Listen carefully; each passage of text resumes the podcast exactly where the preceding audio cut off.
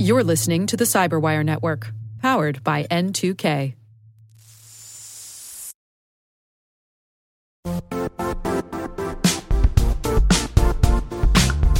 And now, a word from our sponsor, Zscaler, the leader in cloud security.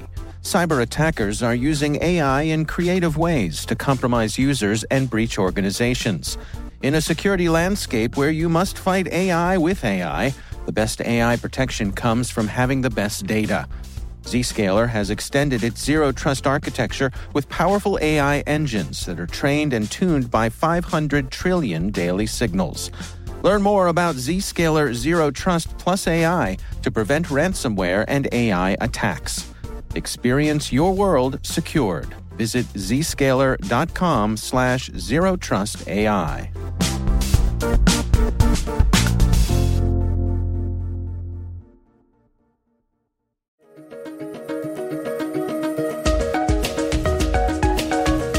Hello, everyone, and welcome to the CyberWire's Research Saturday. I'm Dave Bittner, and this is our weekly conversation with researchers and analysts tracking down threats and vulnerabilities and solving some of the hard problems of protecting ourselves in a rapidly evolving cyberspace. Thanks for joining us.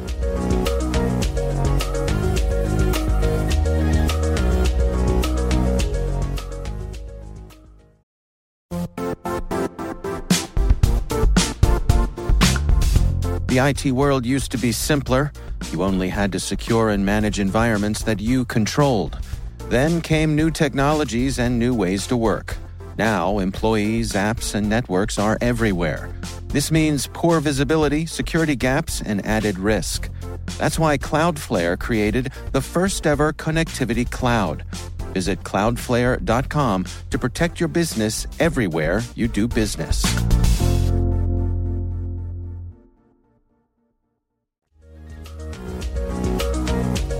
So this campaign was discovered by Section fifty-two, which is our in-house threat intelligence team. This is a team composed of former nation-state defenders. That's Phil Neray. He's V P of I O T and Industrial Cybersecurity at CyberX. The research we're discussing today is titled Gangnam Industrial Style. A P T campaign targets Korean industrial companies. The research that we're going to talk about today was specifically done by a group of folks, including David Atch, Mayan Shull, Gil Regev, and Ori Perez. And it's a campaign that we first started tracking in the spring of two thousand nineteen, um, a highly targeted spear phishing campaign that compromised more than two hundred manufacturing and other industrial firms primarily located in South Korea. So that's what led us to name the campaign Gangnam Industrial Style. One of the things that's interesting about this campaign is that it uses high quality content to make the attachments uh, more believable and realistic, so to get the users to click on them and, and actually uh, get the malware installed on their systems. And in that way, it's similar to the Agent Tesla campaign that was recently uncovered by Bitdefender.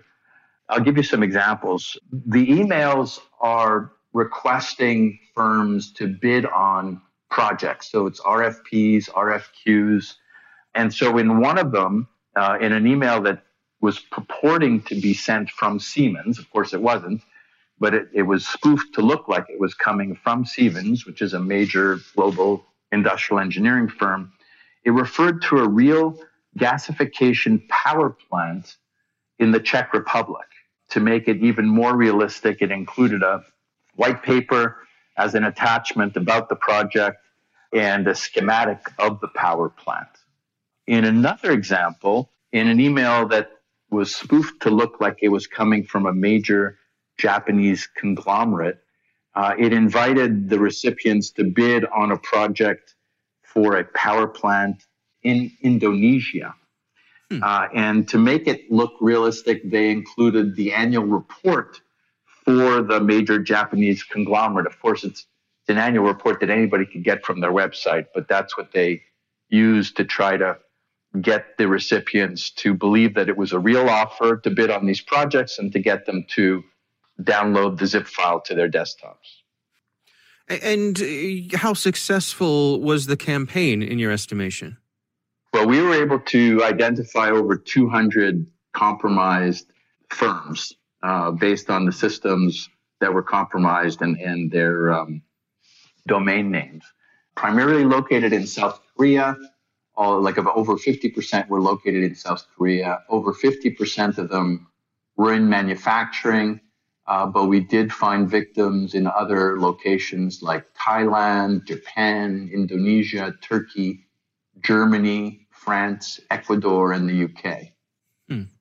And how did you go about discovering this? What was your methodology for uncovering what was going on here? Yeah, so uh, Section fifty-two, our in-house threat intelligence team, has developed an automated threat extraction platform, which we call Ganymede, and it's it's supplements the you know the manual work that threat intelligence analysts do all the time, but it's a much more efficient way of doing things because Ganymede ingests data from a range of open and closed sources on the internet, and then uses specialized machine learning algorithms that we've developed to identify industrial-themed content or I O T-themed content. And so we started seeing this, you know, based on the attachments that were about power plants, based on the names of some of the companies like Siemens. That's how we sort of first caught on to this campaign. Hmm. Well, let's walk through it together. Can, can you take us through exactly how the malware works? Yeah, certainly. So um, the as we said, the, the recipient gets uh, a spear phishing email, which appears to be very realistic. The email includes as an ex, as an attachment a self-extracting archive, which when unzipped results in a number of files being downloaded to the desktop um, that appear also to be realistic. So they've got names that look like Adobe files, for example. Uh, but in fact, what these files are are a combination of batch scripts, Visual Basic scripts, some executables that then install a number of tools, malware tools, onto the user's machine. And one of the interesting things about these tools is these aren't highly sophisticated tools. They're not exploiting zero days. This is a collection of open source tools that are most of which are freely available on the internet um, that are used to grab passwords and collect files from the user's desktop. And then every ninety minutes, uh, these tools upload the data that they've exfiltrated from the user's machine to the adversary's command and control server, which is located on a free hosting a website, just to make it harder for anybody to track who these people really are. So in order to kick things off, to get things running, um, they're using a, a P D F file or a file that appears to be a P D F, but but actually isn't? Correct. Um, so it has like a P D F icon, but it's actually a malicious executable. And then that executable in turn, or the number of ex- executables, are really a series of scripts that were compiled using the batch, quick batch file compiler. And then what those scripts actually do once they start running is first they run um, I P config, which is a tool to look at all the network adapters that are on the system. They disable the Windows firewall. They start dumping passwords from the browser, passwords from email, and then they start looking for documents with specific extensions. So the ones you'd, you'd expect, like extensions for Word and Excel, but also I found some really strange file extensions, which I had to look up, uh, which were from like Czech word processors and things like that. So hmm. uh, a bunch of different files. And then after they've collected the files and the passwords, they upload everything to the to their F T P server. Uh, again, using a tool, uh, freely available tool for, for F T P to do it. And what do you suppose they're after here? Is it just a, a broad collection of, of anything they can grab? We had a couple of hypotheses about what their true intent was. One would be to deploy ransomware into these environments, either on the corporate network side or on the industrial network side. And you can see, obviously, that if you deploy ransomware into a plant or to a, a firm that's running an industrial network, the cost of the downtime is high, and the owners of the plant might be more willing to uh, pay the ransom. Uh, another hypothesis is that they are uh, simply doing cyber espionage to collect information such as sensitive intellectual property about proprietary manufacturing designs or manufacturing processes, or if it's a, a nation state campaign, that they're collecting information that they can then use in the future to cause some kind of disruption Uh, to these factories. Are there any indications as to who might be behind this? No, we, we were not able to determine who would be behind it. Uh, you know, you might guess because South Korea was the target that it would be North Korea. We don't really know. This is how this, I think this campaign is relevant to the Agent Tesla campaign, uh, mm-hmm. which is, uh, which was recently talked about by Bitdefender, in the sense that companies are always looking to get new business, and an email that comes in saying, hey, we'd like you to bid on this project is likely to be eagerly opened by the recipient. Now, the way I think this relates to Agent Tesla is in current times, people are even more eager to find new business. And while the Bitdefender folks had a hypothesis that the goal of the Agent Tesla campaign was to find out what countries were going to do about the OPEC deal, uh, an alternative hypothesis would be that given the current pandemic, companies are really desperate for business. And so they're just using this current situation opportunistically because they think people will be more willing to open these emails without doing any careful scrutiny. And what sort of recommendations do you have for folks to protect themselves against these sorts of things? The recommendations that we have to protect against these types of campaigns are fairly standard. Number one, raise awareness with your employees about the dangers of clicking on emails from people you don't know or firms that you don't know. Uh, look for uh, spoofing in the email addresses that would indicate that even though it seems to be coming from Siemens, perhaps it's not. And then finally, install continuous monitoring in your networks, both on the I T network and the industrial network, so that if any adversaries actually do compromise those networks, you can quickly spot their activity. Um, so in the current pandemic, what we've seen uh, from our clients uh, that are, you know, industrial organizations worldwide um, is that because more workers are required to work remotely, there's been an increase in remote access to their industrial networks, either by their own employees or by third-party contractors that they hire to configure and maintain the equipment in their plants. And as a result, we think that adversaries are looking for ways to steal remote access credentials, either from the employees or from third-party contractors, so they can also get into the plants using these remote access methods, and hoping that they're going to be hidden in this higher volume of traffic that we're seeing now.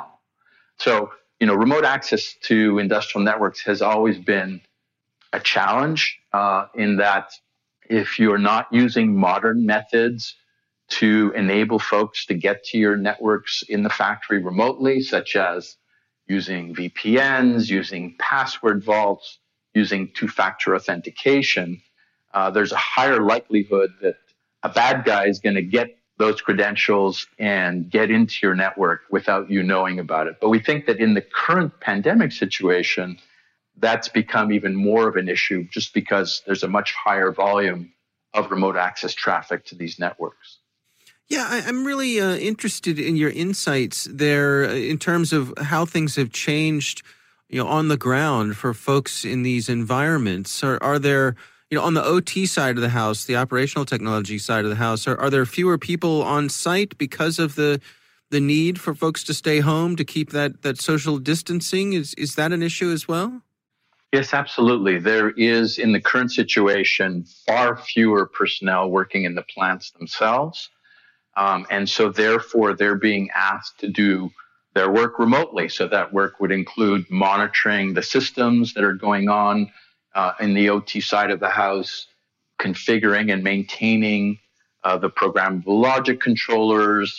And in fact, we've gotten requests from our clients who are now much more concerned about the risk of their industrial networks being compromised and are looking for us to be able to remotely deploy our cybersecurity solution to plants. In other words, ship an appliance or a virtual appliance to these plants and then install it and configure it remotely so that they can monitor this increased remote access traffic and make sure that nothing bad is happening. Hmm. Yeah, that's fascinating. So the Gangnam Industrial Style campaign uses a type of malware called SEPAR, S E P A R, that has actually been around since two thousand thirteen when it was first discovered by SonicWall, but it has continuously evolved over time. And so this is another trend that we're seeing, which is using, you know, sort of off-the-shelf, freely available tools to perform these types of campaigns. And then over time, increasing the number of tools and the types of things that they can do. So in this case, for example, they're using new tools. And um, compared to the most recent version of SEPAR that we had seen, uh, the previous version gathered passwords but did not collect files. So they added the ability to collect sensitive files or all kinds of files like Word files. The second thing they did to improve on the, or the previous version of SEPAR was to use auto-run to enable persistence after reboot. This is a, tech, a common technique used by malware writers to ensure that after the reboot, the malware continues running. So this is, I think, also something we saw with Agent Tesla, where uh, that malware had been around for a while, but has continuously evolved over time. Our thanks to Phil Neray from CyberX for joining us. The research we discussed was titled Gangnam Industrial Style, A P T Campaign Targets Korean Industrial Companies. We'll have a link in the show notes.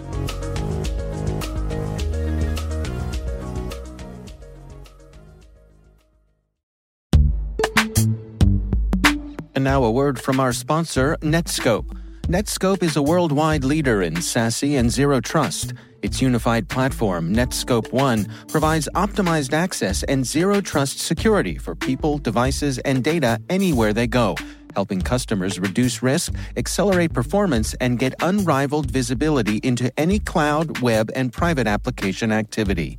To learn more about how Netscope helps customers be ready for anything on their SASE journey, visit N E T S K O P E dot com.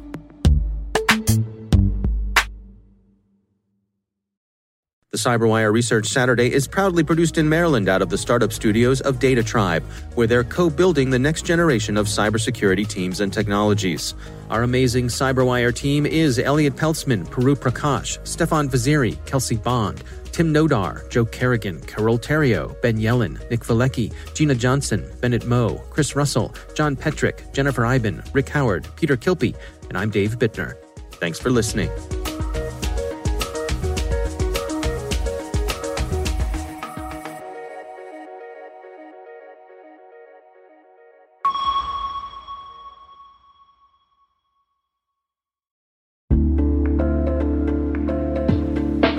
Hey all, Rick here. At N two K CyberWire, we're dedicated to continuously improving the quality of the news and commentary on our network. That's why we're inviting you to participate in our two thousand twenty-four audience survey. It only takes a few minutes, and your feedback is invaluable. Plus, you'll have the chance to win a one hundred dollars Amazon gift card as a thank you for your time. Head on over to cyberwire.com slash survey. That's cyberwire.com slash survey to share your feedback now.